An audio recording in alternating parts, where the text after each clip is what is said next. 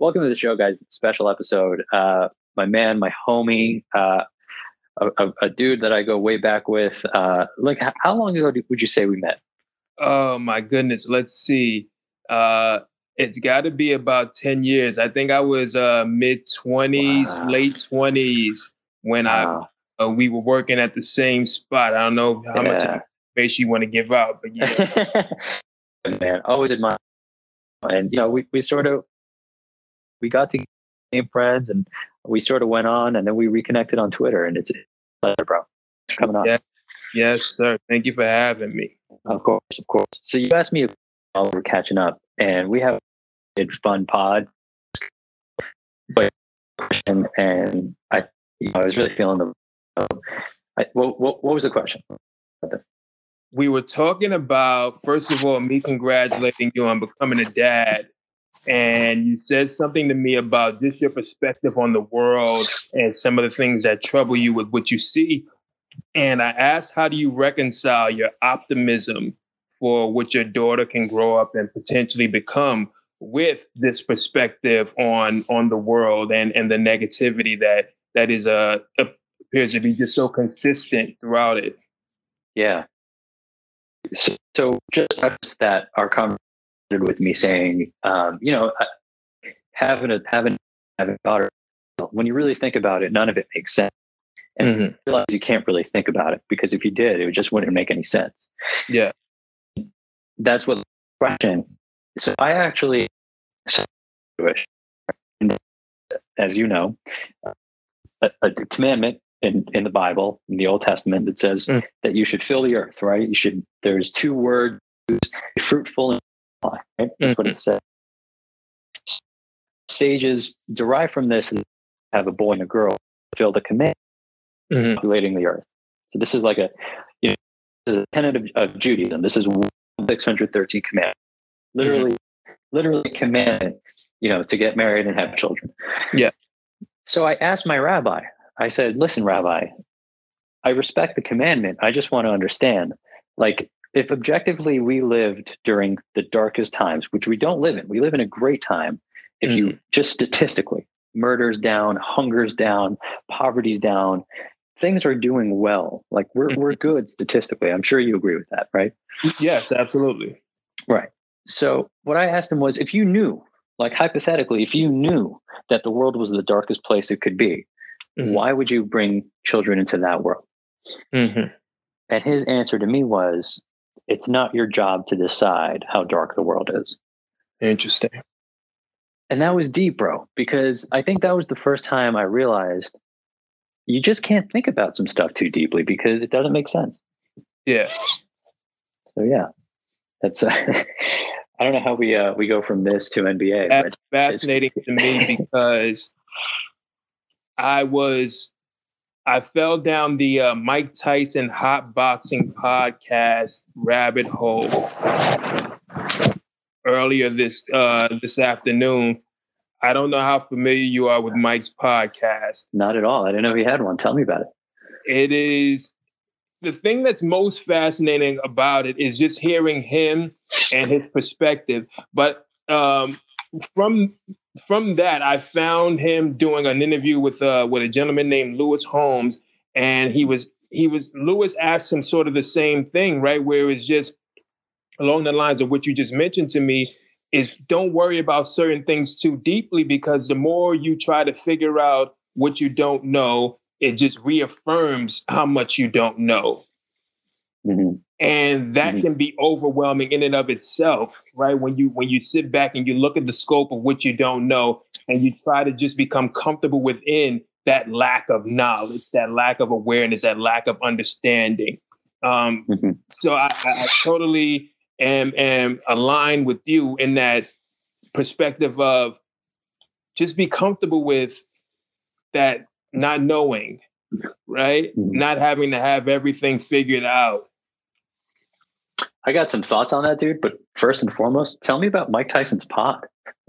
Mike is he Mike Tyson's yeah. pod? It is. It's interesting. It is. There are there are a lot of rough edges to it because I was watching earlier today, and he was he was. uh There was one episode in particular that I was interested in. is a, a an episode that he did with Jim Jones from the Dipset, Mhm.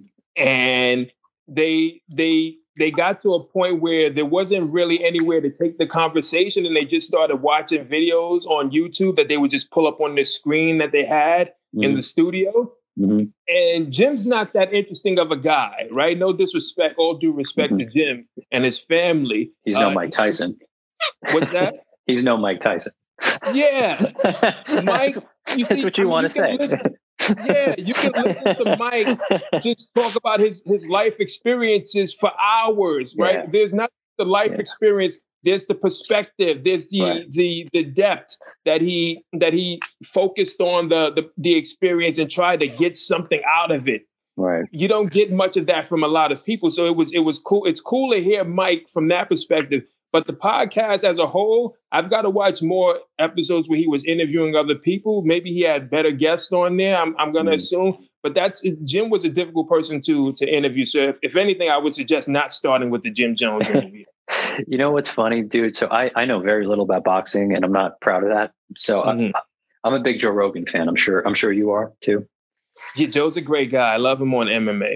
I love man. him on UFC. Yeah, Joe's awesome. So I'm not an MMA UFC fighter. It's just not. So what I know about it is through Joe, just just Okay. because osmosis, right? Just because I, you know, I love his podcast so much. So you know what he taught, dude. What I learned through him about Mike's up, upbringing, the shit that mm-hmm. he went through. Like they abused him. Is that true? Like in the middle of nowhere, and they just sort of like turned him into this like killer dog, like just brutal atmosphere. Like how bad was it? Talking about the, his his trainers or the environment. the he grew. I mean, from what I was saying, it was really, really crazy. Like they mentally abused him.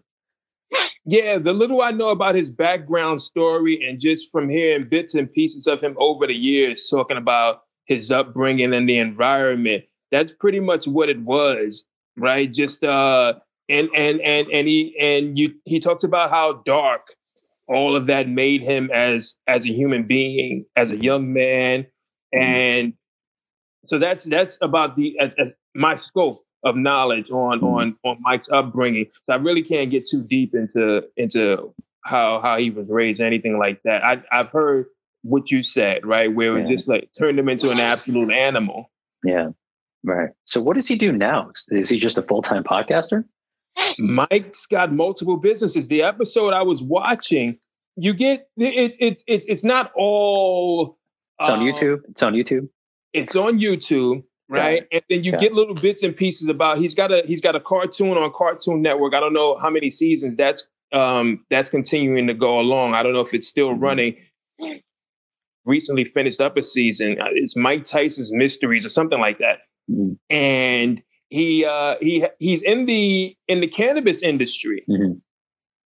Right? So he's in that and of course he is. he's yeah, I think I think the number I think the number he dropped, right, Yeah. was that he's pulling in about 500 grand a month Jesus.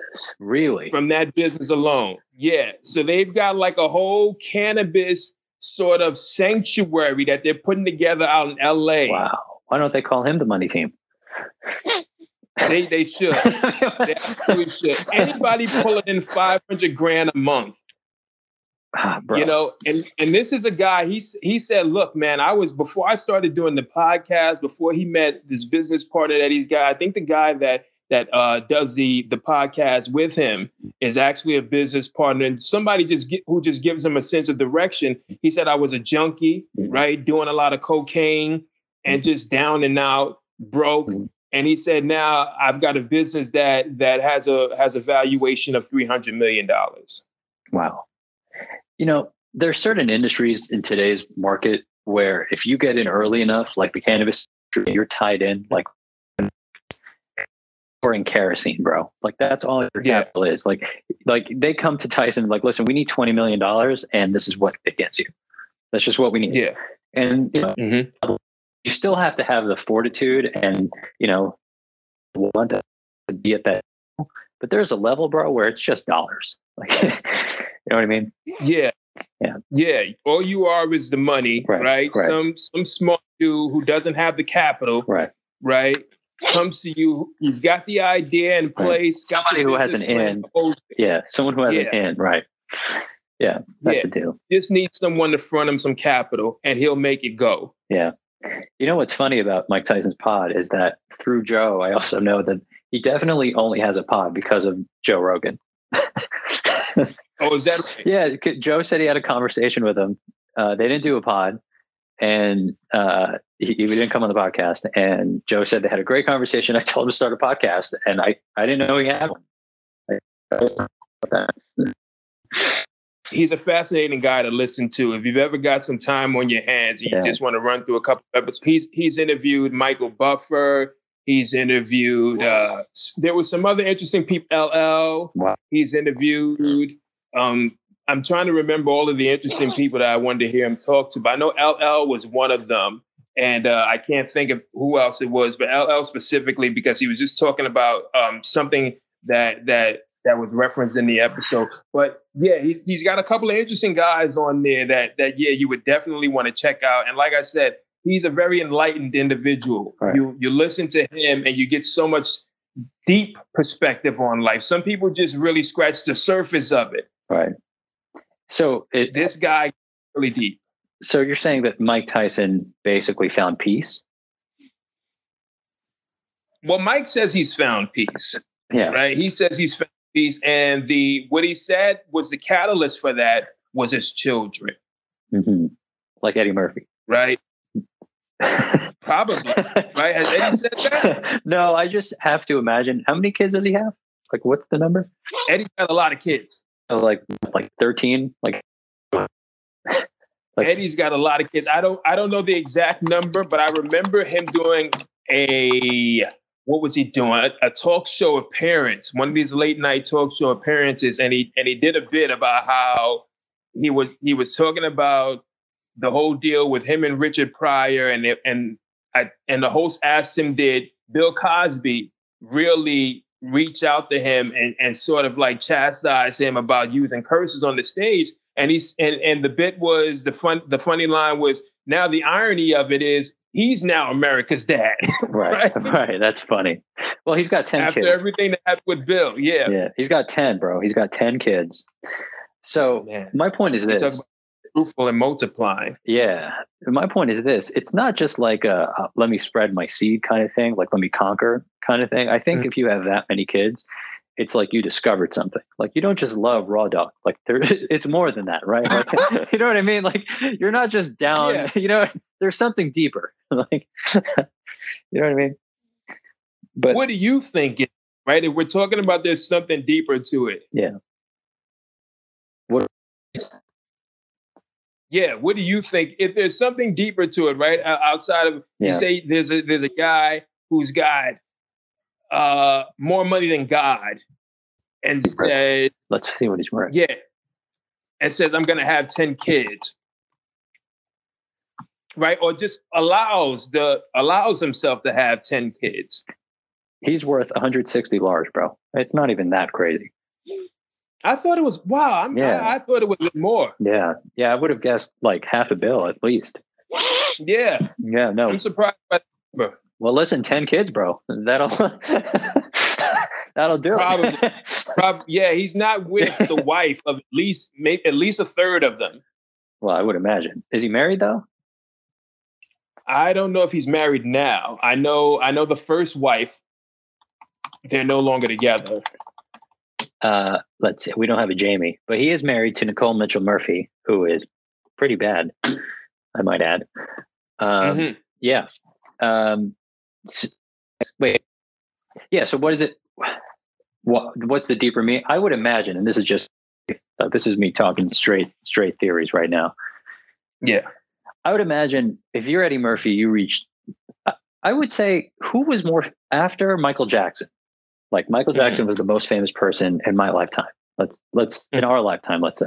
Would you agree with that? Yeah. Would you Michael Jackson? Yes. Okay. Dude, Eddie Murphy wasn't far behind Michael Jackson. Mm. Would you agree with that? I would agree with that. I'm not sure who Eddie else. Murphy, yeah. Michael Jackson, Eddie Murphy, Michael Jordan. Uh, MJ. Ooh, that's an interesting Yeah. one. Who who would you put higher, MJ or I got to put MJ higher just because of the brand, right? Put- I'm putting MJ above Eddie. yeah, just the not the brand. Yeah, MJ because MJ was all over the world. They made sure MJ was global. MJ was going to China. Yeah. Uh, I mean, there wasn't a there there there weren't very many places on the face of the earth where you didn't know who Michael Jordan was. One of the most interesting stories that I ever heard was that before Michael Jackson and MJ did the Jam video, Mhm. MJ had no idea. Michael Jackson had no idea who Michael Jordan was. Hold on, Michael Jackson had Yeah. who Michael had no idea. And that was so inspiring to me because I said, I want to be so locked in on my craft that I don't know who the most famous athlete in the world is. Link. Do you really think it was because he was locked in on his craft, or because he was out of his mind? It- well, maybe, are those are those two things mutually exclusive? Is the question. Yeah, that's a better question. Touche. Touche. Yeah, Touche. I think I think you have to be completely crazy. Yeah. Yeah. To be that level of locked in on your craft to where you are the most famous individual on the planet. Yeah, dude. All right, that's a great point. I would never find inspiration in that. So that's really deep. I like that. But anyway, Yeah. I digress. So to your point, Michael Jackson, uh, Eddie Murphy's right there, and he's young, right? Like he his star was shining. What when he was at least SNL? He was really young. What I would say, young twenties, right? Yes, early twenties is my guess. So and he I think that's a that's a pretty Yeah. safe guess. Yeah. So he was probably killing it till what? He was mid forties. Let's see. What? How old is he? Let's now? see. He's he's definitely uh, on the north side of fifty. He's fifty eight. So he's been Okay. he's been out of the spotlight for a good ten years, right? Mm-hmm. I would imagine if you've been that famous for that long through the prime of your life, like there's that photo of him, that famous photo of him eating a steak off a broad's back, like in Paris or something. Have you seen that Oh, photo? really? Have you seen that? I probably I probably have, and it, but it's just not registering right now. It's the most gangster photo of eternity. Uh, eating I got a medium rare steak. my Facebook picture. Yeah, bro. He's eating a medium steak on a woman's back, on a white, I believe, Mhm. Uh, overlooking like you know the Parisian sky or whatever. It's, Yeah. I don't know if it was actually in It definitely looked like Europe, but I think if you reach that kind of fame, you get to a point where you realize, I don't know, like I'm not with it. I don't want this life for whatever. It's not going to make. me. Like I've got enough money. I, I'm tired of the chase. But someone dissed him on SNL and he got offended? I don't know what happened, right? And he just Mhm. said, "I'm just going to find something else that maybe will bring me more meaning because I don't have to worry about money." And I think Yeah. I think you have like three kids. You're like, shit, man, this is kind of cool. Let me have Mhm. seven more. And I think that's what happens. Yeah. Well, going back to Mike, Mike also made the same made a statement along the same lines where he said he said the the money you get all the money, and he said what he found was that there was no value and meaning in having lots of money. He said what gives the money value and meaning is when you're able to do great things for your family, for your friends. Right. So to your point, when you're a guy who's got multiple kids, you know that your kids, I don't think there's any more empowering feeling in the world than knowing that you brought children into the world that are going to be set for life because of Mhm. your dedication and commitment to just being Mhm. successful. Mhm. Mhm.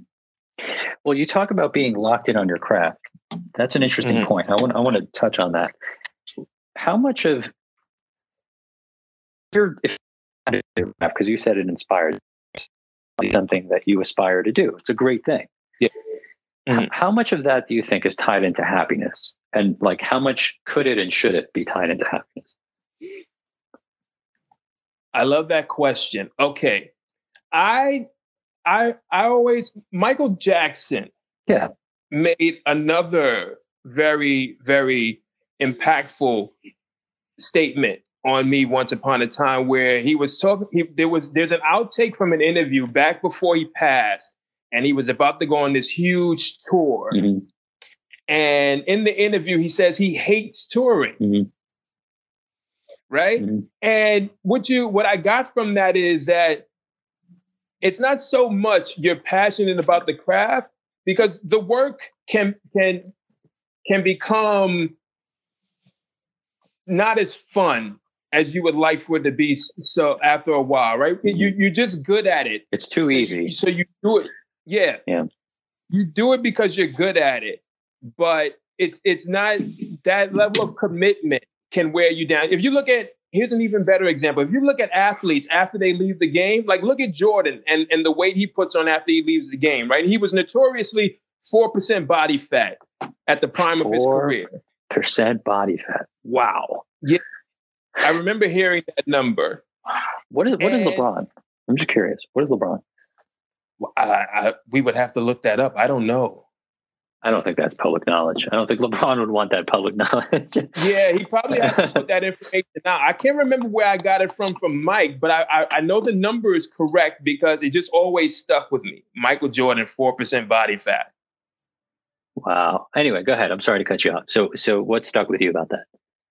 Yeah, so you you look at the athletes after they leave the game, and how many of them do you see they still maintain that peak physical condition? Very few. Almost Very none. few, right? Did you see Yeah. AI? Did you see AI? AI. I saw, yeah, I saw the picture of AI the other day, and I started thinking to myself, I felt bad about it immediately Oh, I so great. Somebody's got to check in on AI. Bro, bro, about two or three years ago, he was at a Hornets game, right? And like Kristen Ledlow or some broad, whoever it was, he was like, "Yo, AI, what are you doing here?" And yo, he is stoned to the bone. He goes, uh, I live here. He lives in the arena, like he literally lives in the arena. I think he's trying to say he lives in Charlotte, but she's like, she's like, "What are you doing here?" He's like, "I live here." he was Yeah. just stoned. Yeah. anyway, I wouldn't be surprised. Yeah, but yeah, th- I mean, the, the thing you bring up about AI is so so interesting to me because I I saw a picture of him in the Kobe the Kobe jersey when he was at the All Star game, Yeah. and the face was all big, yeah, and I'm like, somebody needs to check in on AI. right. Why do you think that is? Why do you think players fall off the cliff like that?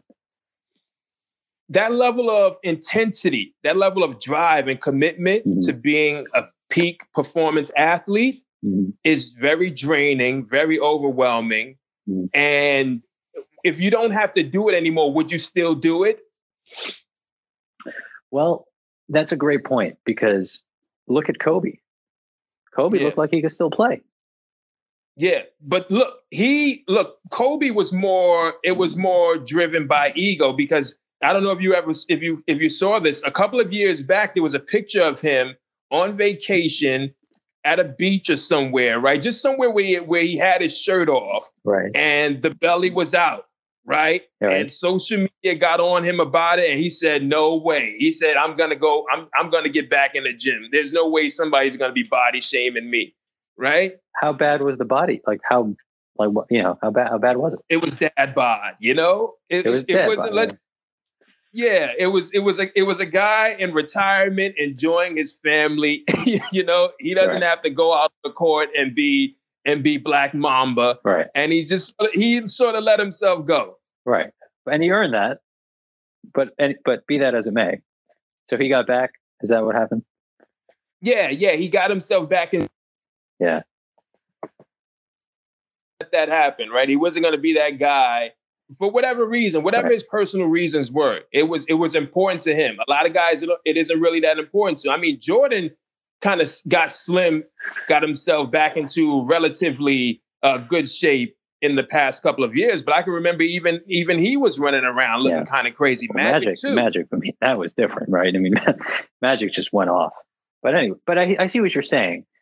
But um, but go, but to my original Mm-hmm. question, you know, how much of that drive do you think is tied into happiness? Like, do you think Michael Jackson and Michael Jordan in their heyday were truly happy?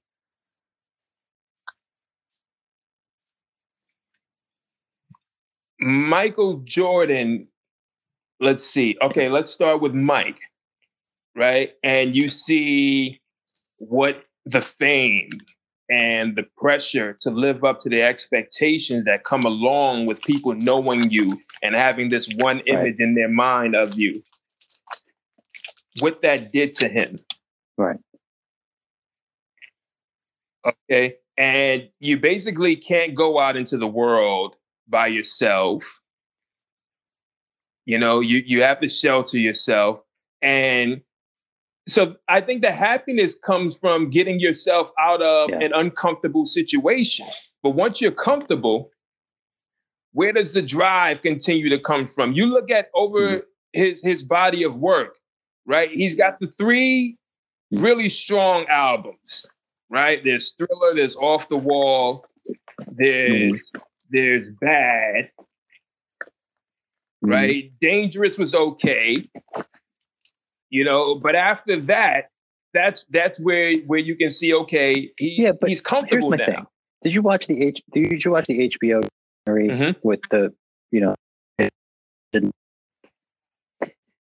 All right, I did not. I again didn't know much, much about Michael Jackson because I was born in '89, so I was sort of at the tail end of it. And I I also grew up in a home that was a little more like religious, so a little more constrictive.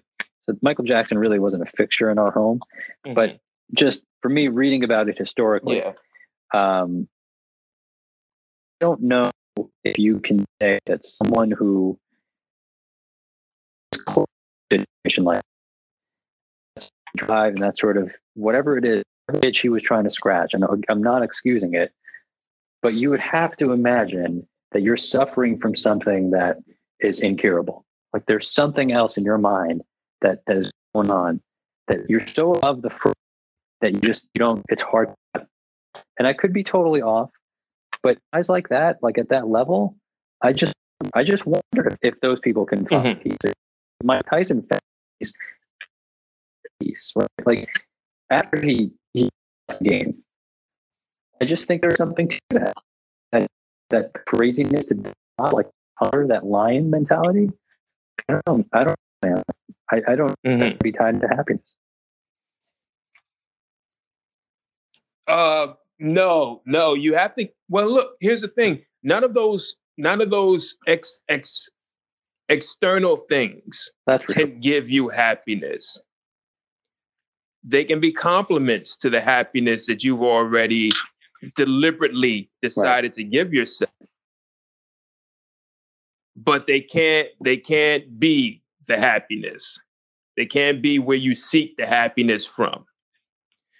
And I think where you find people who who you see are are overwhelmed by it or you or you can see instances where the the having it has has been problematic for them that's where that's where that stems from right? They have seek they have sort of tried to get the happiness from the external things. Yeah just essentially if you're trying to find the happiness in the external things, right? The the admiration from from the fans, the money that comes along with it, etc. Mm-hmm. Those things are ultimately going to leave you empty because they're illusions. Mm-hmm. mm-hmm. Right? But, but those people at least have a purpose, right? Like, let me ask you this. You talk about spirituality a lot, and this is something you, you think about, right? And, and you philosophize about. Mm a lot of people are, are looking for like their their thing, their meaning, their calling, right? I, I get I get this. Maybe this is just the Twitter sense that I get, mm-hmm. but that's the sense I get. Is a lot of people in my generation and younger. I don't want to say they're rudderless or aimless, but they're really just questioning like what path do they want to be on. And by the way, I'm not I'm not knocking that. That's a great place to be because at least you're asking questions. There are a lot yes. of people who have just resigned themselves to mediocrity never ask those questions and just want to stay where they are. So if you're if you're even at the table, I, I applaud you, right? That goes without yeah. saying. I'm just I'm just wondering, you know, of all these people, do you come across a lot of people who are searching for meaning and don't you think those people just really want to have like you know how michael jackson had singing and michael jordan had basketball like isn't that what all these people are after in theory right? There's there's the theory, and then there is the practicality of it. Yeah. Most people aren't as committed to the practicality, putting in the work day in and day out. Yeah. And ultimately that's what separates them and someone who achieves the ultimate success. But even even those people, Bob Proctor talks about being an unconscious competent. So you can see someone who's incredibly successful but not know why. Right? All they know is that they found something that they were good at and they just committed themselves to it. But there's is there really a purpose? Right. Right? They just know that they're good at it. Like Michael Jordan liked playing basketball, so he kept playing basketball. His, I don't think at the height of his career, he was saying that me continuing to put as as much integrity into my craft and, and being being as good as I could possibly be at my craft is is is so that someone coming up sees that integrity and they're inspired by it. Right. You see, not everyone does that. That that oh, that that is what'll drive someone to keep the integrity going and to to find joy and happiness in the right. pursuit. Is is knowing that you're doing it for this bigger purpose. Right. So that's interesting because I think what's really happening in today's world, a lot like let, whatever the unhappiness metric is, mm-hmm. whatever percentage of people who are unhappy and who are looking to be happy. First of all, there's a lot of people who don't even understand that they're unhappy. Yeah. Like I said before. So let's just those who are wandering, who feel like they're not happy, right? Um, do you follow Gary Vee at all? I do. All right. So Gary Vee talks about this a lot, right? He's this is a big theme for him, right? Are you happy? The whole thing is happiness, right? Mm-hmm. So if you're one of those people who he's talking to, searching for happiness, a lot, I think a huge obstacle to happiness is people are doing it for the gram. Mm-hmm. It, it, it's gotten to the point, the virtue signaling, the wokesters, to the young ladies who basically go on vacation to take an Instagram photo, the mm-hmm. people who are fronting, like, you know, uh, the people who put, you know, sh- the shoe case of a shoe they don't actually own in a photo just to flex, like mm-hmm. those, those people, I think that's a, a, bigger problem. And I think that it's a microcosm. Some people aren't as egregious as others, but mm-hmm. everyone's kind of doing it. And I think that the less you do that, the more happy you become. I, I just think that too many people are living for other people. Yeah, it is.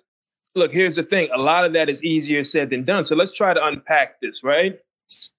Yeah. Let's let's say, all right, these people we can we can safely assume don't have the stuff as comfortably as they as they try to project that they have it right? right? Like even if a woman takes one trip, she probably that trip was probably sponsored. You know? Right, right. you know, like and that's like, living good, bro. And then you you're top top notch if that's the case. Yeah, some yeah. people people like to talk. I, I, I've I've heard a lot of rappers talk about Fab is one of my favorite who really exposes all of this Fab and uh and Pusha T, yeah. right? But just how you'll see these women in the pictures, and but you don't know who took the picture, right? right? The guy who took the picture is probably about 60 something years old. Right.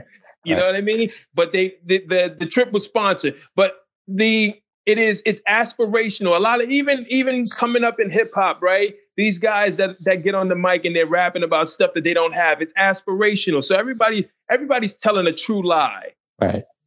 You see, but it's how far you take that true right. lie. But, and I think we're all guilty of it.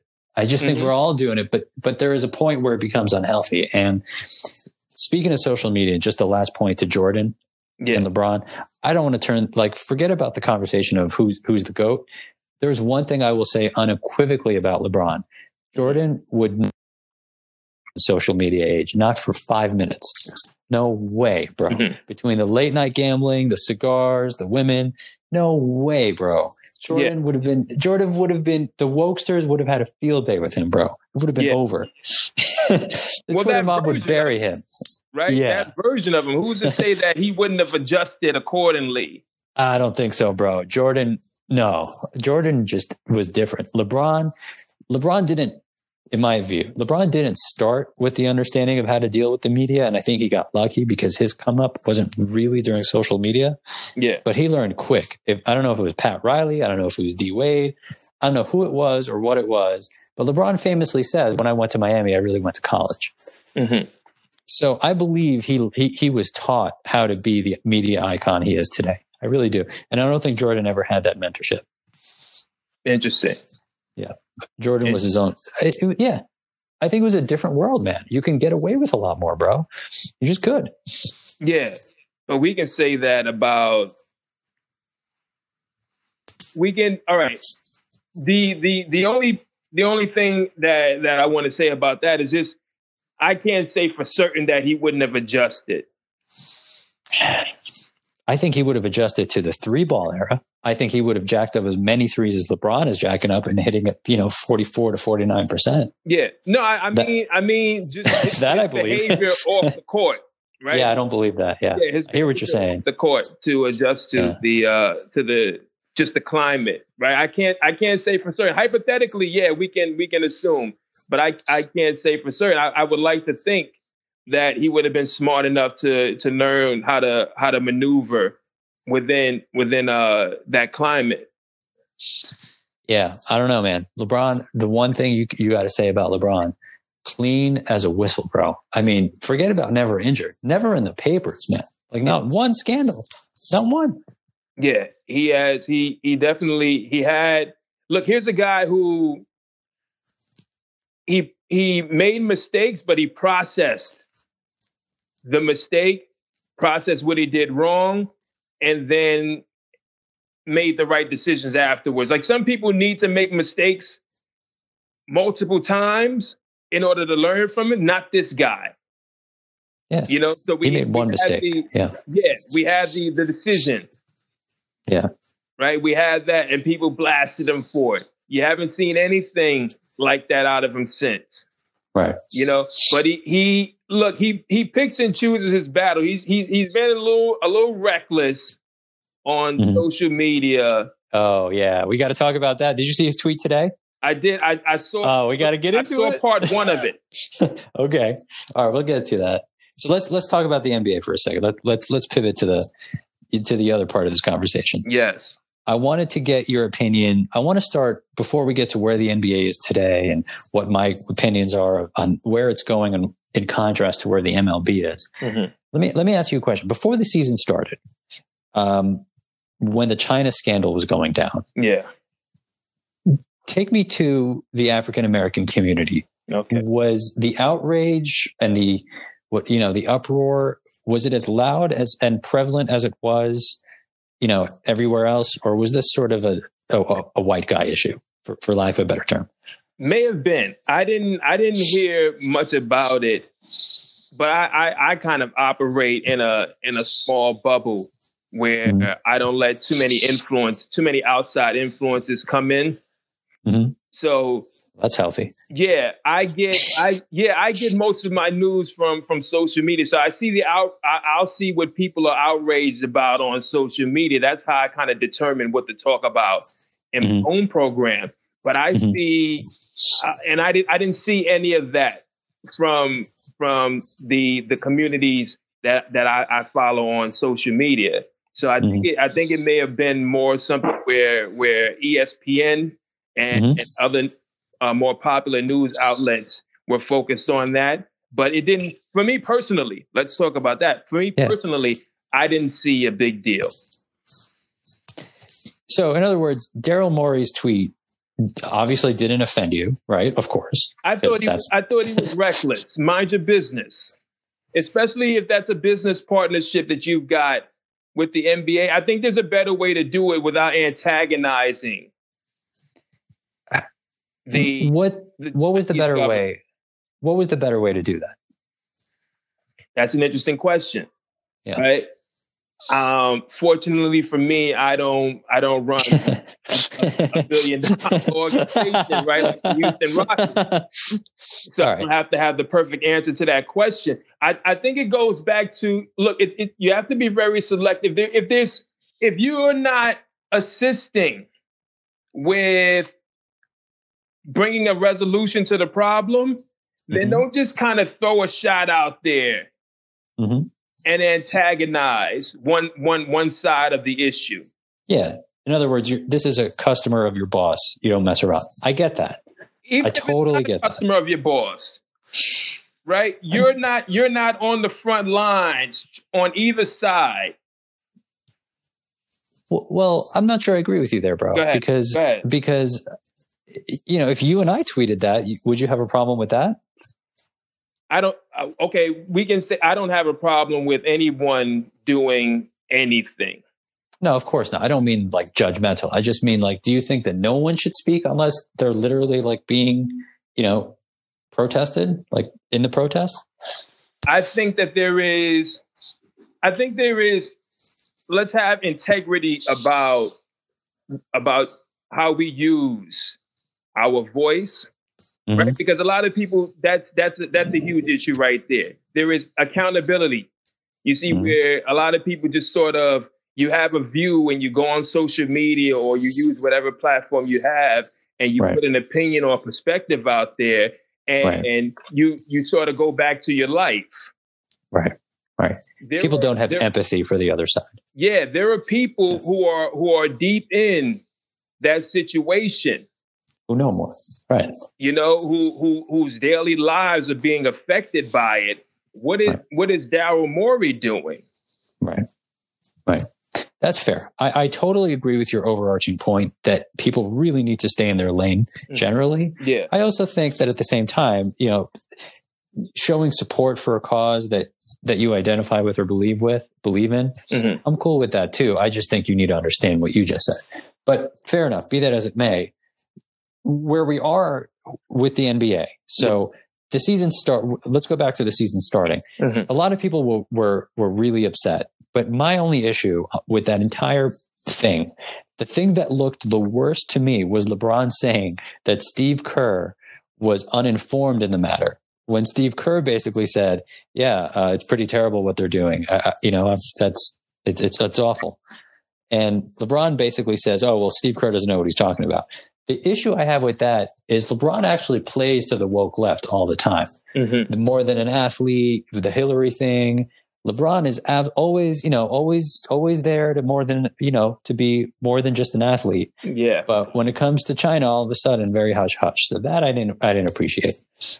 And I can agree with you on that point, right? It yeah. might, it might have been a little, a little leftover saltiness, yeah. right, from Steve getting two out of three championships on him. Uh, I can't say that that probably I don't know. I could buy that, but I'm I'm just going to say it was about money, bro. At the end of the day, LeBron makes a lot of money out of China. Okay, but he, he business uh, move. Business. He does move. make a lot of money out of China, right? But why why attack Steve specifically? You know why why not? You he didn't have to. He could have disagreed with what Steve said without throwing that jab at him. Where okay he doesn't know what he's talking about. He's misinformed. If look if someone if someone says that to me about a comment that i made in in good faith mm-hmm. i'm gonna I'm, I'm i'm gonna feel some type of way about it right? I'm gonna i'm gonna want to know why he couldn't have expressed his disagreement in a way that didn't didn't take a shot at me. Mm-hmm.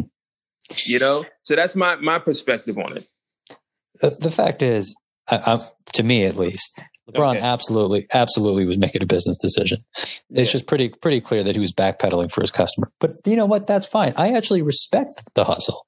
Yeah. You know what? I'm cool with LeBron. I just think LeBron should have said that. Like, look, you know what? It's a sensitive issue because it's really not our place to speak about it. And we have a business that's dependent in China. So I don't think any one of you would want to sabotage sabotage your own business customers, yeah. businesses customers. So I don't want to do that either. I think you can respect that. Like to me, that would have been the answer.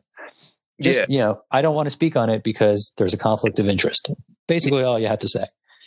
Well, also, there's a lot of ego going on there, right? Yeah, that's for sure.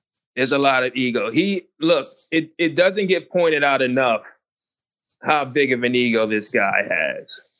LeBron being, we're talking about. LeBron? LeBron. He's very passive aggressive too. Mm-hmm. Uh, all those years with Cleveland when he wanted to make those trades at the deadline that ultimately yeah. were awful for the organization. But what he wanted, you know, Kyle Korver, mm-hmm. George Hill, like all these guys cost something and they weren't worth anything. But yeah. LeBron needed him for three months. Um, so very passive aggressive. Um, so getting to his tweet. So, so let me just set the stage. So the NBA season kicks off, you know, in the wake of the controversy and the controversy dwindles, right? Because that's the world we live in everything dwindles. Everything dwindles, right? We live, live in the age of Trump. Nothing matters for more than 24 hours. Yeah. Um, so you're, you're in this, you're in this milieu where the NBA, then the narrative becomes that the ratings are down. Mm-hmm.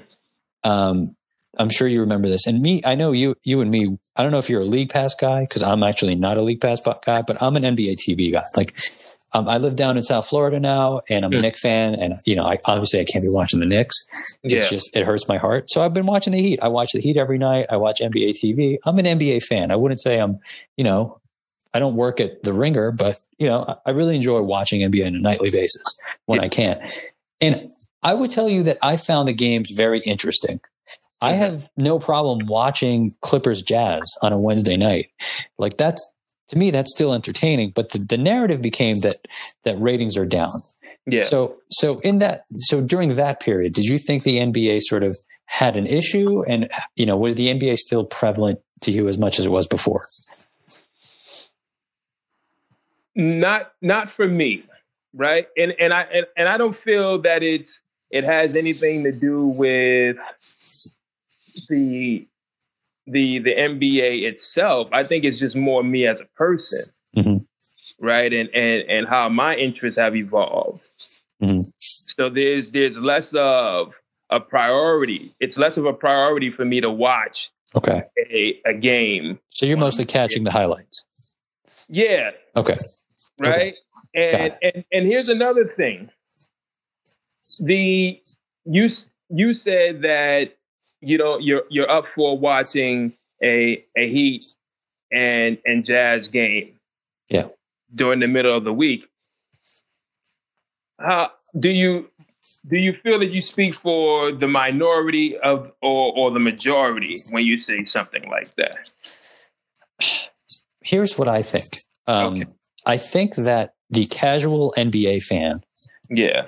the kid who did you look? I grew up watching basketball. Like we're we're from New York. Basketball is different. You know, when you're a New Yorker and you play basketball, you grow up watching basketball. The Knicks were good, right, in the early '90s. Basketball, basketball is really a cultural thing in New York, right? Mhm. What did you say? Yeah. So, guys like me who grew up watching basketball and, and just being a fan, I don't think we ever lost interest. Mm-hmm. we may have busy lives. We may recognize that the regular season means almost nothing compared to the Yeah. playoffs. Like we might be savvy enough to get that, but I don't think our inherent interest in the game has waned. I just think it's just not, you know, there's a lot more going on and we're not just going to sit and watch Clippers Jazz on a Wednesday night at 9:30 because we just got home from like some dinner party, or whatever it was, right? Like I don't think that's I just think that a lot of people just stopped caring because they weren't avid fans to begin with. Yeah. And and the playoffs really aren't anything connected to the regular season. But I don't Yeah. think the NBA so that's the only problem the NBA has. The Mm-hmm. only problem the NBA has is is that its regular season product is on most nights borderline unwatchable to someone who's not inherently invested in your game I agree That- with that. the and to me, so this is th- now this is a personal opinion. I don't like the three ball era. I think it's I think it's a bit much. I think what like what the Rockets are doing. Uh, you see what they did trading their center. Yeah. What the Rockets are doing, where Russell Westbrook is basically the two and the three, and no one's ever in the lane. Yeah. I don't. I, to me, that's not fun. I don't want to watch that. Where you know everything is a high screen and roll, and you know Harden's pulling up from thirty feet. Like that's just not. You know that's just not what I'm into. I I I prefer the older game, the more you know, the more physical game rather than the finesse game. Yeah. But but that's the only problem the NBA has. Mhm. In the wake of this past weekend, All Star Weekend, how did you feel about the NBA? And did you watch any of the All Star festivities? I did. Um, and so I'll start with your your first question about how I felt. I there are maybe let's see. I, w- I don't I want I don't even want to say a handful. Right? There's probably about ten really good teams that that are are are operating in the league right now. Right? You're talking about the Lakers, Milwaukee, Mm-hmm. Clippers, Jazz, that's four, five Miami, six Denver, Mhm. seven uh, Philadelphia, eight Boston, and not in any particular order because I would put Boston above Philadelphia right now. You basically have Lakers, Clippers, Bucks, Rockets, Celtics, Heat, Nuggets, Raptors. Raptors. There we go. All right, throw the Raptors in it. So we've got nine right there. But yeah. out of those nine, how many are are the casual fan going to want to sit down and watch a game from? That's really interesting. Um, Lakers, obviously. Yeah. The thing with the Clippers is is that they're still so transient. I mean, mm-hmm. PG and Kawhi. I don't know how many games they've played together, but not enough. They're not exactly homeboys on the court. Like you know, they're not. Exa- they haven't exactly been doing this since high school. Yeah. Right.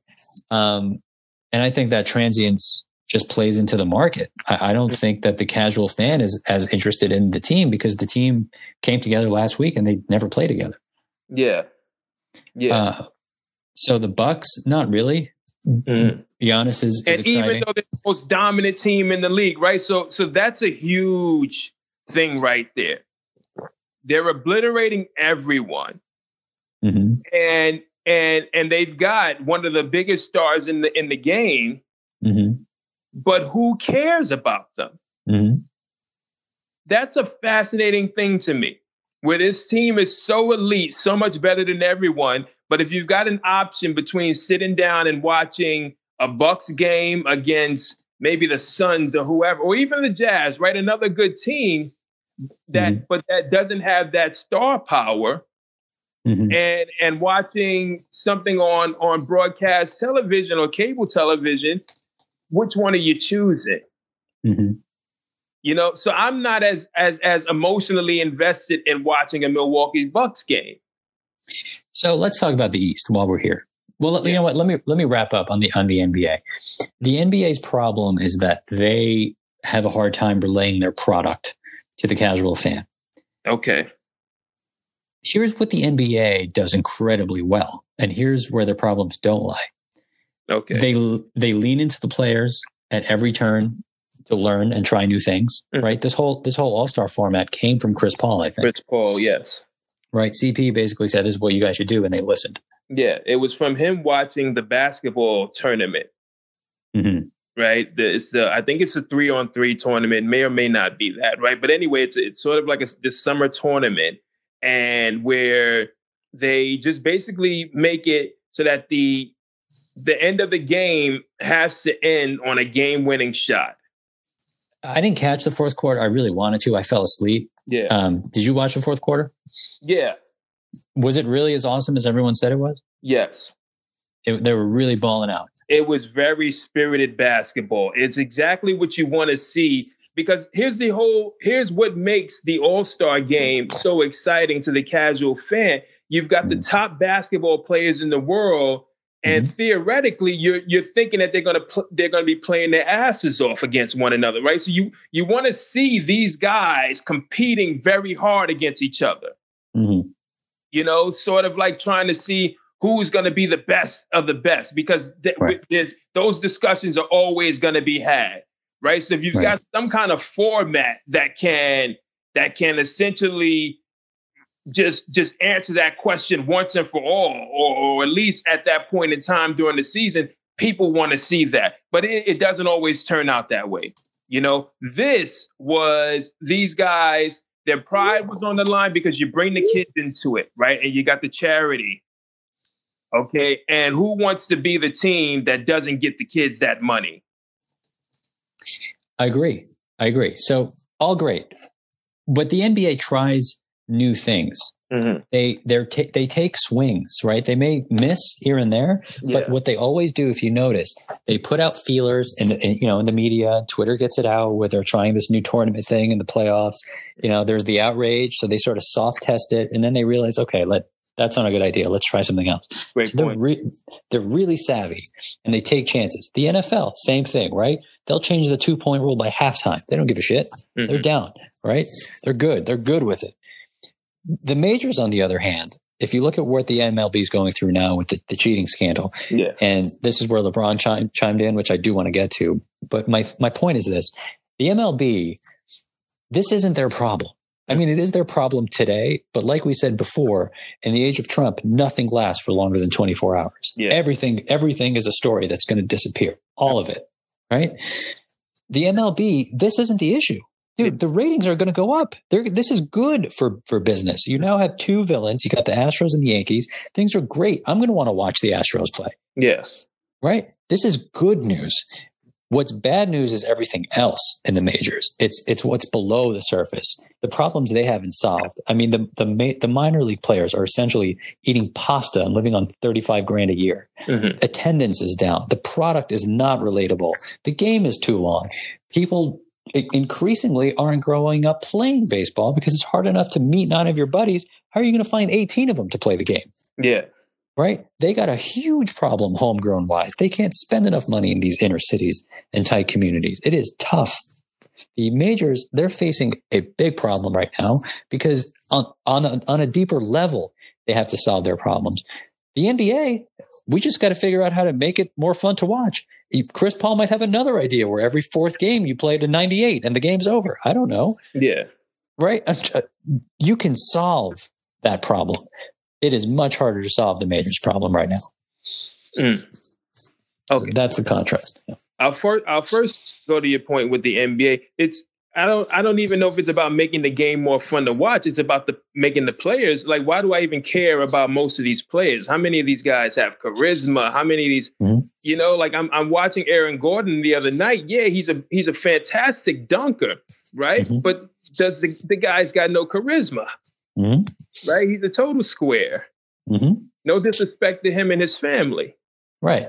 But they market him. He's in every dunk contest, right? He's still fun to watch dunk. They find a way to expose him, and that's what the NBA does well. Look, man, they had Common talk for 45 minutes. I don't even know what he was talking about. Jesus. But it was. yeah, I mean, I, mean, I don't. Look, man, maybe because it was Chicago. yeah. and, and, and, and Kanye turned it down. right. That's great. you know, so who, who's the next Chicago representative you get because you already got Chance performing during the halftime? Right. All right. But I don't know if I want to hear either one of those guys introduce the uh the uh the, the all-star starters. I don't I don't know. I don't think I want to hear DJ Khaled introduce anybody. Right. You know, exactly. But yeah, but apparently the NBA is contractually obligated to have DJ Khaled do something at every All Star game now. I don't know how Roc Nation pulled that off. Oh, I didn't know he was with Roc Nation. That's crazy. Yeah, he yeah. They, I, I, guess it's uh um uh management, right? Wow. But, um, yeah, I, I've seen him at pretty much every All Star event for the last couple of years participating in some way, shape, or form where he's announcing something or, or they, they got a mic in his hand. Right. so, DJ um, Khaled, always there, always fat. Always there.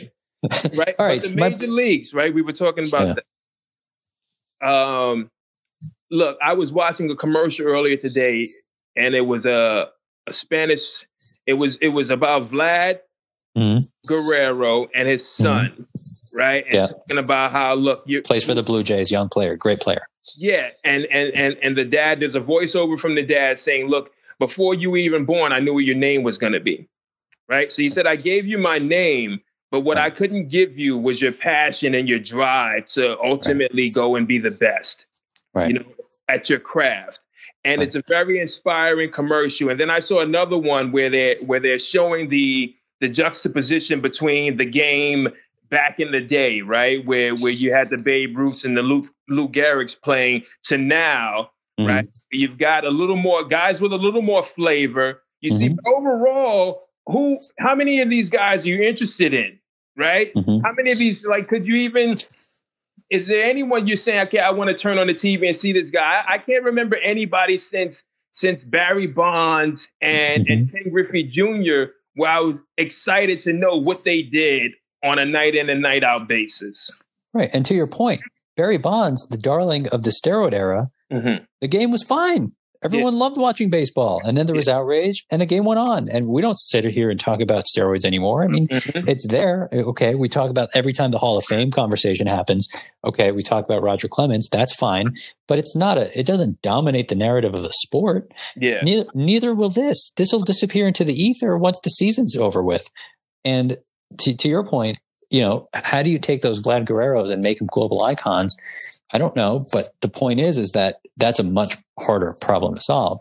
Um, and the cross reference here is LeBron, who just hours ago I was I just landed in uh, in Pennsylvania, uh, and you know I didn't have service on, on on the plane, and I saw that Bleacher Report notification hit, and I just thought to myself, of course he had to dip his toes into this into this one. Yeah, absolutely.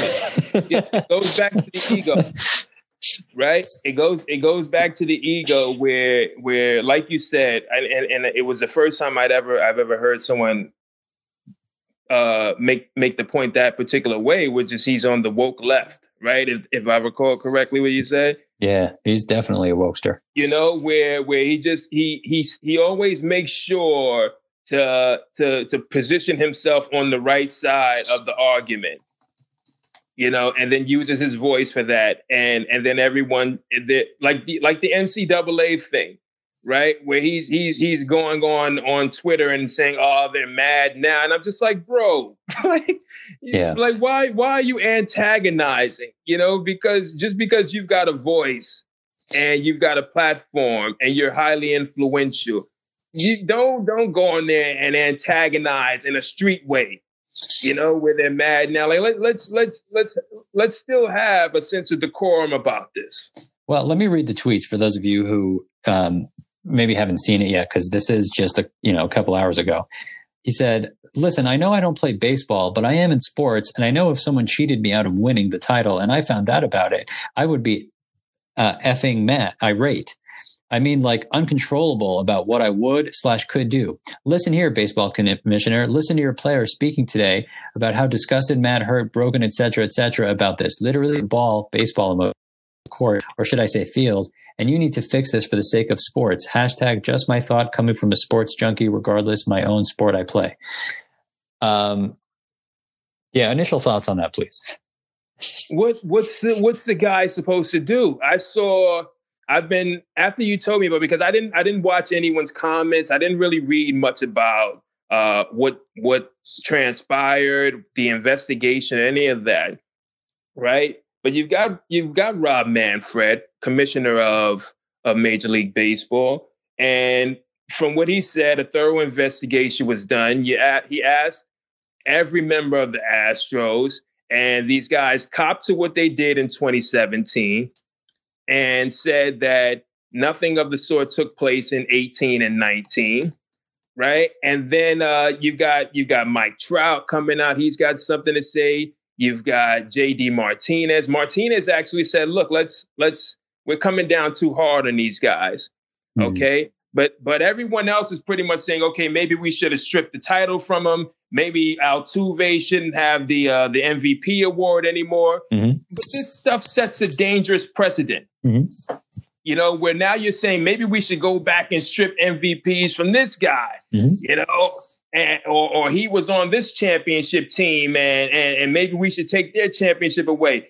I don't want to say if you ain't cheating, you ain't trying, right? Mm-hmm. Because there's levels to cheating. But I think it was JD Martinez who says, look, the, the, the sign stealing thing, it's not new. Right. They just enhanced it.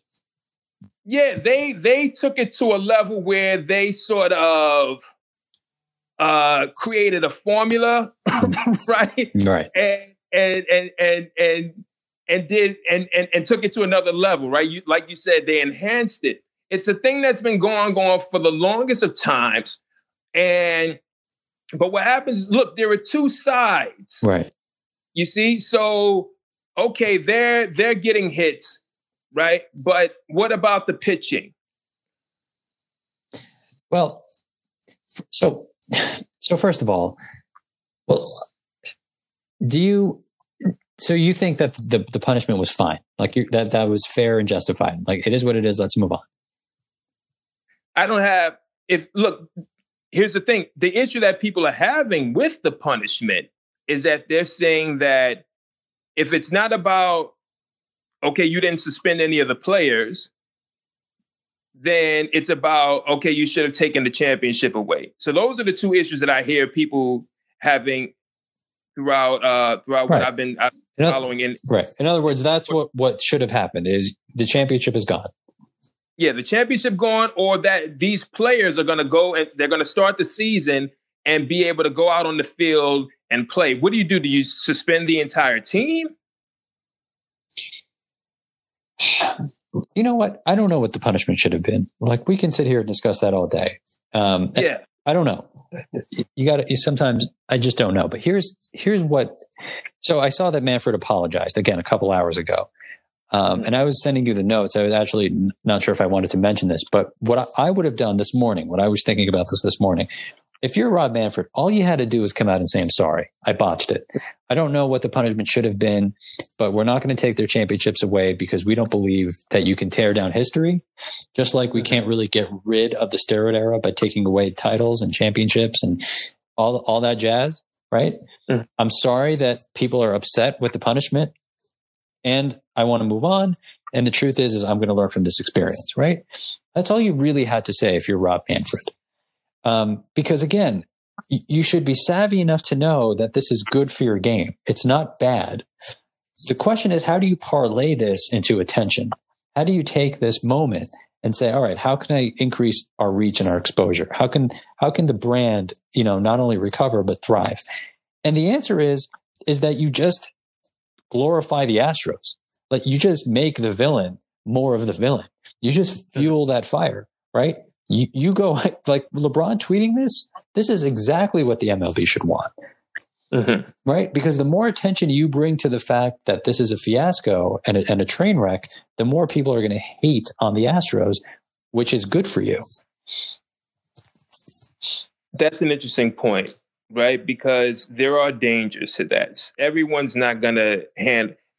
You have you have fans that could potentially do something crazy, Like what? Start throwing stuff on the field, right? Or these guys are out in public and and they're doing something crazy. Well, I, I do think that you need to come out and start getting strict. I do think you need to come out and say, look, I've learned from my mistakes. And if you throw at a player twice, you're thrown out, whatever it is. Mhm. Okay. Now, you do need to come out and and and and and, and carry a large stick at some point, right? You do have to protect your players. You don't want it to turn into you know into a total train wreck. Um, but LeBron coming out and saying this, what LeBron is basically saying is is that I'm also upset, right? Yeah, LeBron LeBron's playing this this game where he he he doesn't like being outside of a conversation. yeah, absolutely. Um, remember that moment? I think it was around Christmas Day. Uh, Kevin Hart was in the stands, and AD fell into the stands, and LeBron just comes out of nowhere and like falls into the pit and like helps. Yeah, You remember? Did you see that that clip? Was a couple Mhm. months ago. yeah, I think that's LeBron in a nutshell. I really do. LeBron just doesn't like not being the center of gravity. that is, and that is. Look, if we can get back to basketball, right? Yeah. Because I know that you wanted to talk about Yeah. the odds for winning the championship. Yeah. And what what I see with LeBron is he's such a dominant force on his team. He his teams become made in his image and likeness. Mhm. And you can tell when he doesn't have com- when his teammates don't feel that he has confidence in them Mhm. you look at but what he'll do is is he'll not have confidence in the team but Mhm. still go out and put on an otherworldly performance right just to show that it's not him that was the issue with the team Mhm. like when in the season before when he goes off in the finals and averages damn near triple double but they get swept Right. So let's talk about the West. Uh, let's uh yeah, let's end with with this little segment right here. Yeah. Um so uh Lakers being the odds on favorite, I actually don't think that the Lakers can win the championship. I don't think that they will or they can't. Yeah. Um so let's just look at them. They're 41 and 12. Mhm. They're 28 and 6 inside the West.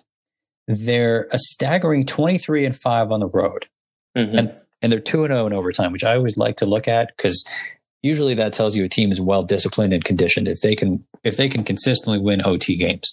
yeah Um so if you look at the Lakers, I don't understand how they're going to get through three rounds and the finals for the following reason.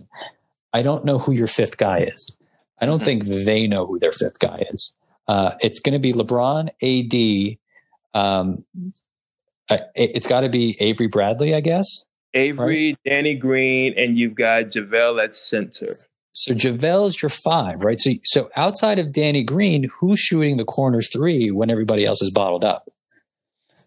I, I don't think they know who that is because if you swap out JaVale for mm. Caruso or Rondo, even, I mean, you and we haven't even mentioned Kuzma, mm-hmm. right? So I don't think, to, to, our point, I don't think they trust Kuzma in that spot. So I don't really think they know who that fifth guy is. Well, Avery's been shooting 36% this year from behind the arc. KCP, after a rough start, has been very consistent with shooting the three, especially on catch and shoot 3s mm-hmm. right? So he's been highly effective shooting the three for them.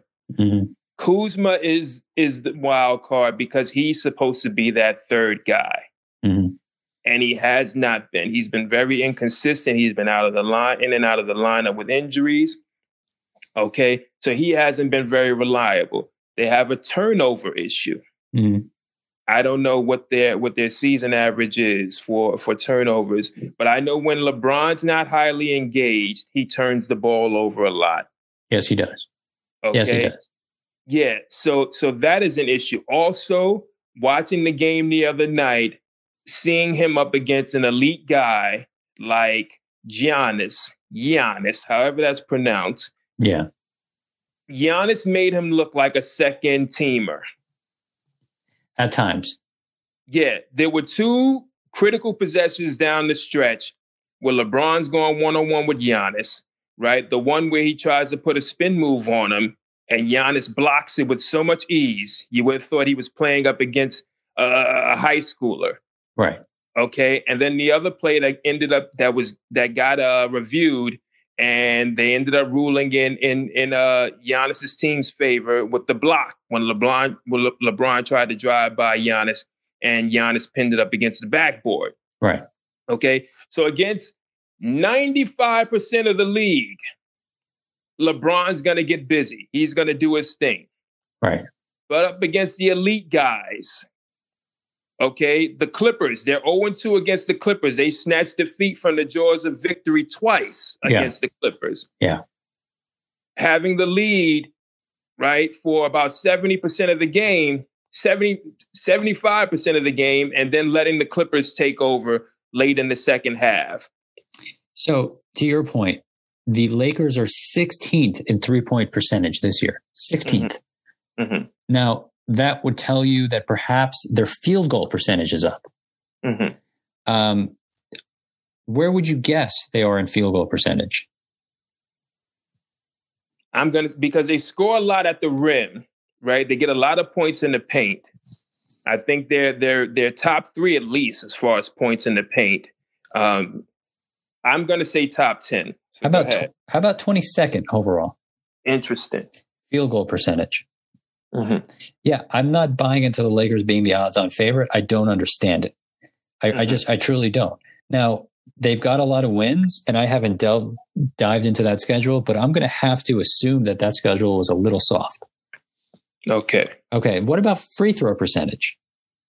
Oh, that's come. I, I already know that's got to be awful, right? Because I know LeBron shoots an awful percentage. The only guy I know shooting well from from free from the free throw line for them is is AD. How about next to last at 29th for field goal percentage? Yeah, and then you add the fact that Dwight's on the team as well. That's right. And, and Kuzma's not shooting well from the free throw line either. And to your point, they're sixth in rebounds. So all this is to say, I, don't understand how the Lakers are going to get by three rounds because I don't think they know who their fifth guy is. And I think the Raptors showed us last year, you need seven seven bad mofo's to win the title. Mm. You need seven guys who can come in there, ice in their veins. You need Van you need a Van VanVleet seventh guy to come in there and be like, yeah, I could take a shot over Siakam any day. That's what you need, right? Um, yeah, but look, all, I think it, I think that was most, and then, but you see, there's been a carryover this year, right? But that was that's mostly the Kawhi effect. Well, fair enough. You can tell, you can say that Siakam went up a level because of Kawhi, but the point is, is last year. No, I think that kid already had that in him, right? When I say the Kawhi effect, I'm I'm saying that that guy is so selfless. Mm. That is the prototypical team ball player right there. Right. That guy cares about nothing but team, and not in not in not in the LeBron way, right? Where LeBron cares about team because that is his that's that's his brand. Right. You see, but you've seen when when the team wasn't good enough and he had to carry those guys, he imploded the team. Right. Right. You saw exactly what he did with the Lakers last year, what he did with Cleveland when he when he didn't like the team. Okay. That Lakers team, and, and you just look at what what what Brandon Ingram and Lonzo are doing and Josh Hart over there in in New Orleans. Now that they've got people that are supportive of them. Well, okay. Yeah. Playing much better ball, especially Ingram. They they would love to have Ingram right now over Kuzma. Well, I think they realize that now. The question, Absolutely. I don't know if the Pels said we want Ingram over Kuzma. I don't know how that went down, but they definitely, I agree, would want Ingram today for sure. Yeah. Well, he's he's an all star. I mean, he's an all star, but I think I don't think, yeah, I don't think you anyone anyone saw this coming. They were looking at what Kuzma did, especially in in, in Mambas last year, yeah. right?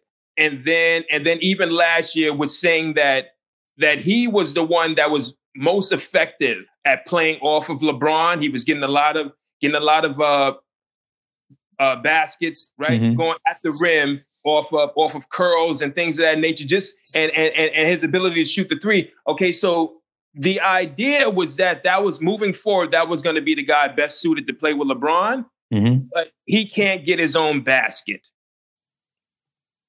This being right? Kuzma, he can't. He can't facilitate for others. Right, Brandon Kuz. does that. Yeah.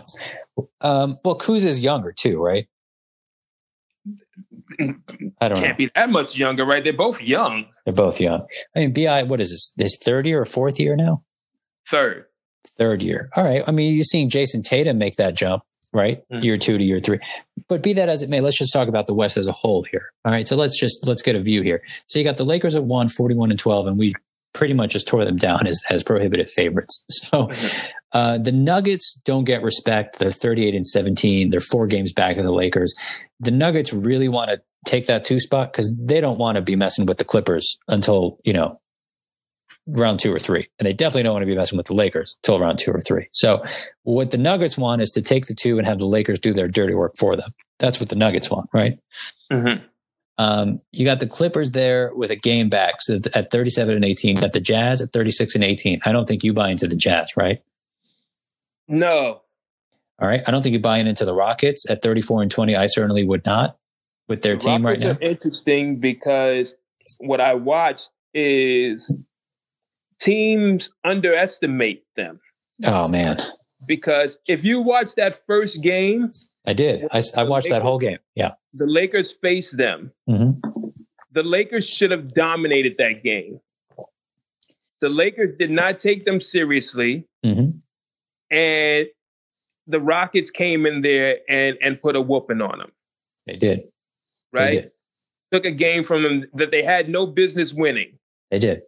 And even even outside of the Laker game, they have they're they're about 80 or 90 percent since this since uh, they've been playing with this particular style of lineup. Right. In terms of winning percentage. So I'm I'm not writing them off. If if anybody can make it work, it's D'Antoni. What I have the issue, my biggest issue is Harden. I have not seen Harden and Westbrook p- play well in the same game. If Harden's on, Westbrook is off. If Westbrook is on, yeah. Harden is off. I, I just don't buy. I don't think you're going to win three rounds without a five. I'm sorry. I, I, I just maybe I'm too old school. Maybe I'm already too old, but I think you need a five to win a basketball game, you know, in the playoffs. I really do.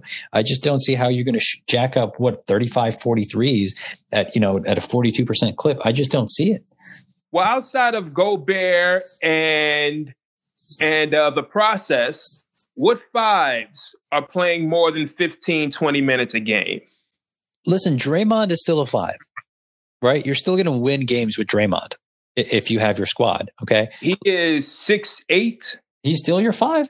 He's still the Fair five. Enough, right? He's, but they Houston has guys at that height, right? They and then and now they bring in DeMarre Carroll and Jeff Green, right? Two dogs down there to play some more defense for him. Jeff Green can't defend the five, bro. Maybe not against the five by himself. I didn't Right, know they but- got DeMarre, but, that's good. But out, in the West, right? Yeah.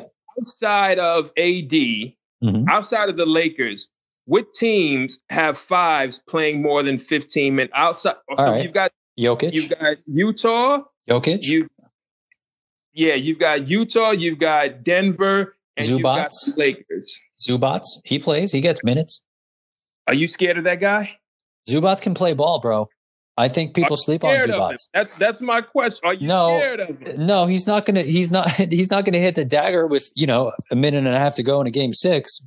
But he's gonna give me valuable minutes. Is is He's a starting are the five. Clippers gonna are the Clippers gonna say we're gonna take the ball out of Kawhi and PG's hands and just dump it down to Zubac and let him go one on one and try to score fifty? Negative, but he's he, he's a productive five, bro. He gets minutes. Got But he's he's not gonna he's not there's no way he's not gonna dominate a game to the point where he disrupts where you take the ball out of Kawhi's hands and PG's hands.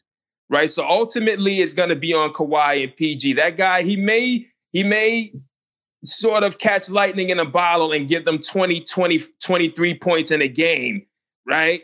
But he's not gonna dominate a series. Fair enough. He he he's seventeen point eight minutes per game. That's that's what Zubac is. Um, point is this. Point point is this, man. He, he's still a five. He needs to. He's still a product. He's still a player at five. He, I still think you need him to defend the rim for three and a half quarters.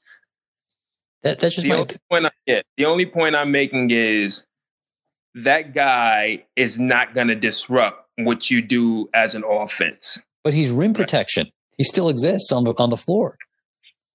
But he's let's not act like this guy's Bill Russell. He's not Bill Russell, but he can he can he can get in your face if you come into the lane, which is more than the Rockets can do. Yeah. He's he's a big body. He's a big body, but he's not deterring Westbrook and he's not deterring Harden. Bro, but he's going to grab me eight boards a game. Who, who, who, if, if they're playing the Rockets, right? Who's grabbing a board if Zubac is in the game on the Rockets? We're saying that theoretically, right? Because the guy is going to be the biggest guy on the court. Yeah, who's, who's grabbing a board? He's, he's going to swallow up every offensive and defensive rebound. That's right. And you might say he's a, well, he's a liability on the other end on a switch. That's fair enough. But again, then you're relying on the Rockets to hit at a 42 to 48% clip consistently. And they haven't done that. It's been what, three, four years where they've come up with clunkers in the playoffs? So I just don't buy it. Yeah, I, I, I agree with you wholeheartedly on that. Right. But the thing is, they they pretty much have no choice but to go contrarian to the rest of the conference because you're not gonna your big guy is not going to outplay Anthony Davis. That's right. You got to go all in because you didn't have a chance anyway. I respect that.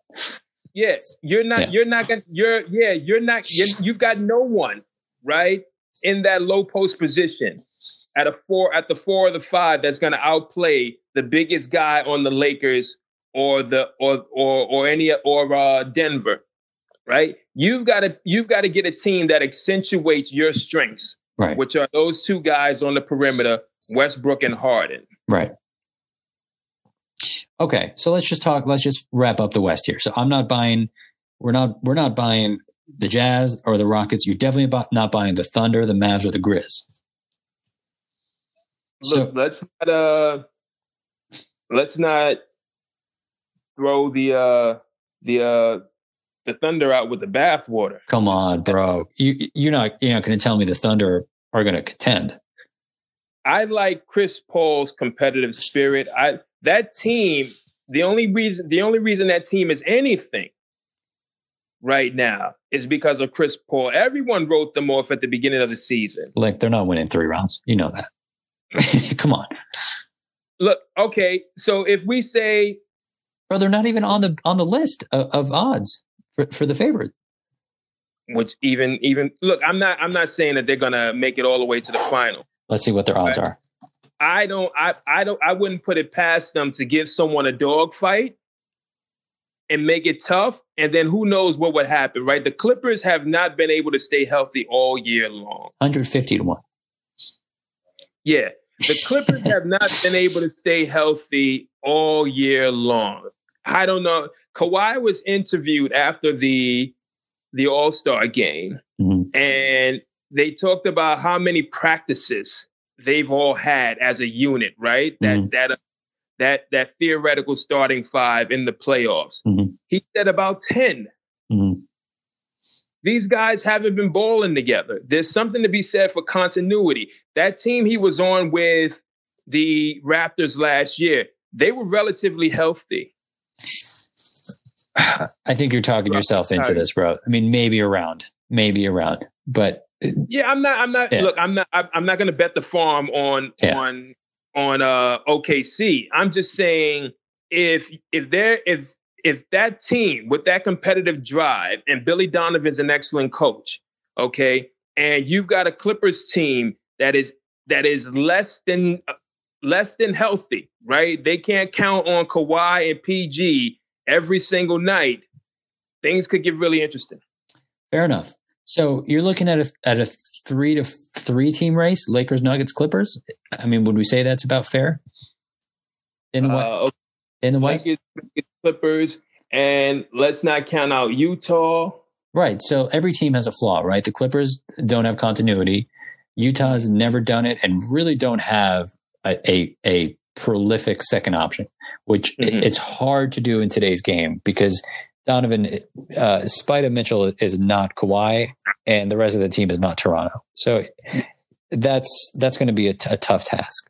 So I think the Lakers are fortunate in that they can they can get through if they match up with the Grizz or Maverick Mavericks in, in round one. That they'd be happy with that. I think then in round two, some combination of Jazz or hopefully not the Clippers, but they might see the Thunder in round two. To your point, right? Mm-hmm. And in that point, and that in, in that juncture, they'd be really happy. So for them, anything less than the Western Conference Final would be a massive disappointment. It goes without saying. But my point is, yeah. is that every team is flawed, and that's good for the Lakers. Yeah, it's good. It's good for the Lakers, right? So are we? So okay, are, are we? Then we are we putting them as the Western Conference representative? Well, they're the odds-on favorite. I just would not touch that bet. There's just no way. Okay. Um, so let's talk about the East. Let's shift to the East for a second because the East, to me, all of a sudden, for the first time in what five years, the East is a lot more interesting than the West. Uh, the Bucks, as you, the aforementioned Bucks, forty six and eight, they have a real shot of winning seventy games. I don't think it's going to happen. Uh, if, I don't know. It's it's it's not out of the realm of possibility. They have to. How many? What'd you say the record is? Forty six and eight. Forty six and eight. Yeah. That means they have to go 22 and 2. Yeah, it's not happening. Fair enough. Yeah. All right. All right. Uh, they already ripped off. And they, their, by the way, they that article. I think that article you sent me uh, says they have the toughest schedule in the back half of the season. I didn't know that. Well, so that's not happening. Uh, the Bucks are, are right now uh, plus three hundred, so there's three to one to take that. Now, it gets real interesting in the East for the following reason. I don't think you can count out the Raptors. I think what they're doing, that championship pedigree, needs to be reckoned with. The fact is, is Siakam has gone up a level, and they've really replaced Kawhi's numbers. Yeah, the guys that needed to step up and fill and fill in and have have done that. Right? They really have stepped his game up. Uh, and also, you you look at the fact they play really hard defensively. Yes, they do. Yes, they do. They play really hard defensively. They've got great defensive continuity, not just playing hard, but there's continuity.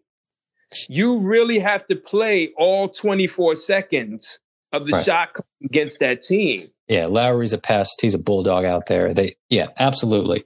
My so my point is in the East, unlike the West, there is always an upshot. So the Raptors have an upshot. The Bucks obviously have an upshot. The Celtics, Jayson Tatum. I don't know if you've been catching him ball link. Tatum is balling right now. He's balling. Jalen's been balling. You're getting, you're seeing signs of. I'm forgetting his. I'm drawing. Why am I drawing a blank on his name? Hey, Hayward. Yeah, Gordy. You're seeing, yeah, yeah. You're seeing signs of him working himself back into form. Yeah. So so there there is there's great potential on that team, yeah. and they, they really blew the Lakers out of the water. But LeBron copped to That's another thing with him. He said, "Look, I went to go see my son play, and then we got our tails whooped." Right. But that's what happens. But the team comes and goes with him. But um, yeah, they're they're very tough. My question is, do you see them besting Milwaukee in seven games? I'm not saying that's going to happen. I'm saying it's a lot, a lot more interesting and even than the West, and it's a long shot. Uh, the Celtics are are seventh in field goal percentage, 7th Mhm. that, and that that's they're eighth in three point made, very balanced. 3 point three point percentage, they are towards the bottom, so that's fair enough. Um, I'm sorry, they're third. I'm really sorry. Three point percentage, they're third. Mm-hmm. Uh, free throw percentage towards the bottom. Okay. Well, my point is, is that every team has an upshot. The Celtics, obviously, huge upshot. Okay. Yeah. Miami Heat, the aforementioned Heat, they're a real team now with Iggy. I don't like the Iggy contract. I don't think they needed to give him that second year. The fact is, is Iggy gives him a veteran presence, and for at least the next three to four months, is an asset to the team. That's just the fact. Yeah. Uh, y- you know what? They shipped Winslow out. They shipped out, um, you know, uh, Waiters. It's a good squad, bro. I watch them every night. They play hard. And Bam has gone to another level. Miami is all there. Yeah. I, who? Here's my question, right? Because ultimately, the teams that win are the teams with the best guy on the floor. Yeah. Do you think Jimmy going up against any of the other Eastern Conference contenders would have a shot at being the best guy on the floor in any of those series? No, but I legitimately believe the rest of that squad can overcome the rest of Giannis' squad. Um, Bam defensively is absolutely a monster. And I, don't, Mhm. I don't know what the defensive numbers are, but like I'm telling you, man, that team. He's terrific. He's Yeah. terrific. You don't even need to sell me on the guy. Yeah. Yeah. Bam's terrific. And he's got a he's look, he's got an excellent all around game. Right? For his size. You you got a guy who can play in the pick and roll. Right? Not just be not just be the guy rolling, but the guy also playing point on the roll. Mhm. Okay. He passes well for his position. So he he does a lot of things. They've they've got they've got a, a great find in this guy. These other guys, right? The uh Kendrick, Kendrick Nunn, Nunn, yeah. Right? Uh some of the younger kids that they've got, Yeah. Tyler and uh and and I'm I'm I'm drawing a blank on some of the other guys. None, But- Tyler, Bam, uh, Kelly O. Um, And you've got you've got uh the uh, what's the kid's name? Used, used to play Crowder. in Phoenix coming up. Look, their second their second unit is That's right. They're well. they're a balanced team, and that team. I'm just saying, come playoffs, you put Crowder defensively, that team can play. yeah, you've got they're going to be a Absolutely. test, right? But that, They're well coached. Are they going to be able to score consistently against a Milwaukee who's just as good That's right. defensively? So you, you look at the picture, right? The Sixers, I'm not buying them. I think they're a mess. I don't think they make any sense offensively with what Horford is doing. I- It's just not going to work. Mhm. Brett Brown is obviously not the answer. I mean, that's just what it is at this point. Really? Yeah, dude. I don't know if it's Brett. I like Brett. I'm look. I'm not going to let you talk. I'm not talking down. That's what All due not- respect. That's what we're not going to go ahead. As long as long as look, as long as a conversation is being had about Brett Brown and I'm in the discussion, no bad words are going to be said about Brett Brown. Brett Brown was there when there were so many holes in the ship that you had to be an idiot to stay on it, but he stayed on it and he got the opportunity to finally get good teams in there. And what and and not only did he do something with those good teams, That's fair. okay, but he's remained consistently good once he got those good teams. Now, is it his fault that Ben Simmons refuses to shoot three? Kind of. Like, kind of. I kind of take umbrage to that. I, I really do. Okay, go ahead. please. You're the head coach, bro. You're the leader of men. You tell your dude, I need you to jack up 98 threes a day, and I want to see seven a game. I want to see three a game. I want to see two a game. Yeah, he's got to listen to you. You're the coach. Yeah. There's also something to be said for look, if the guy's not comfortable, then you don't force him to do something. That's that's I mean, that's also got to be a part of good coaching. How about right? coach him to be comfortable? I don't know you, how you, you, have him that. jack up threes. You get him help. I don't know. You have him work with whoever is the guy you work with. You you get you put in the work, bro. You, this, this is a pro athlete. You got to do the work.